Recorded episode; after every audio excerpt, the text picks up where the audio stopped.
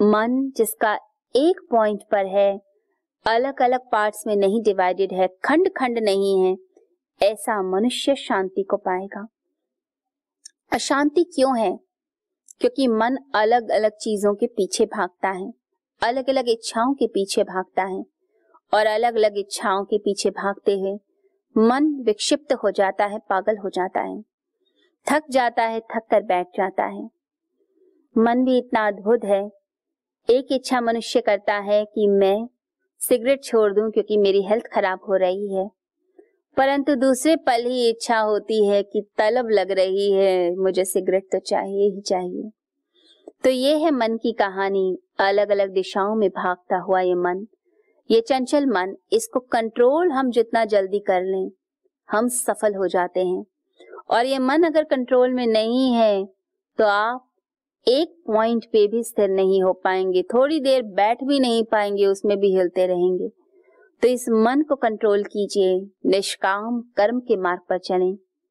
ये निष्काम कर्म आपको सब बंधनों से मुक्त कर देगा।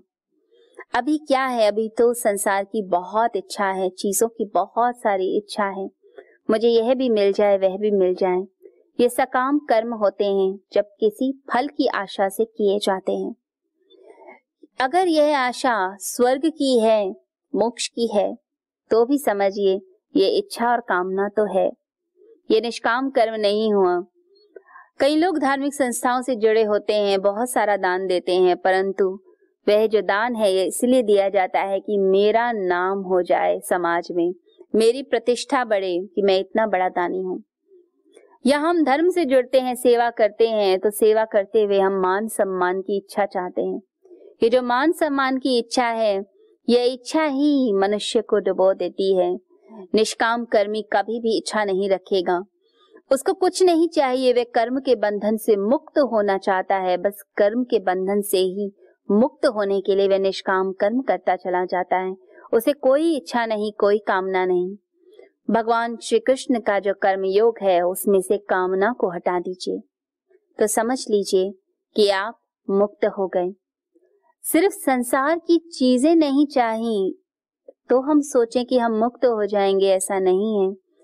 यदि हमने आध्यात्मिक जगत की चीज़ें चाहिए हैं, कि शक्ति मिले पावर मिले, हमें मोक्ष मिले, स्वर्ग मिले तो यह भी तो एक कामना है। कामना को ही त्याग देना, यही निष्काम कर्म योग है। और इसी का ही पालन हमें करना है, और यही हमें ऊर्जा देता है, शक्ति देता है। तब भगवान के चरणों में सब कुछ अर्पण हो जाता है। वह जो चाहे, जैसा करे। जब भगवान को सब दे दिया तो चिंता वही करेगा। हमने तो अपनी पूरी ऊर्जा हंड्रेड परसेंट अपने कर्म में लगा दी। अब उसका फल देने का काम तो ईश्वर के हाथ में है। निष्काम कर्म अलग ही दिखता है, अलग ऊर्जा से दिखता है। नव जीवन साधना। क्या नकारात्मक विचारों को मन में आने ही न दें? ये हमारे वश में है। क्या तनाव की जड़ें मन में उपजेंगी ही नहीं? अगर निरंतर ध्यान साधना को जीवन में शामिल कर लिया जाए, आध्यात्मिक जगत में परमात्मा की अनुभूति के साथ, क्या सांसारिक जगत में भी प्रसन्नता, सफलता, संबंधों में आत्मीयता, धन, ऐश्वर्य का सपना सच करती है? नव जीवन साधना? तो इसका जवाब है हाँ। इस कल्पना को साकार रूप देने का संकल्प है। गुरुवर श्री सुधांशु जी महाराज व श्रद्धेया अर्चिका दीदी द्वारा भक्तों को ध्यान साधना की एक और अनुपम भेंट, नवजीवन साधना।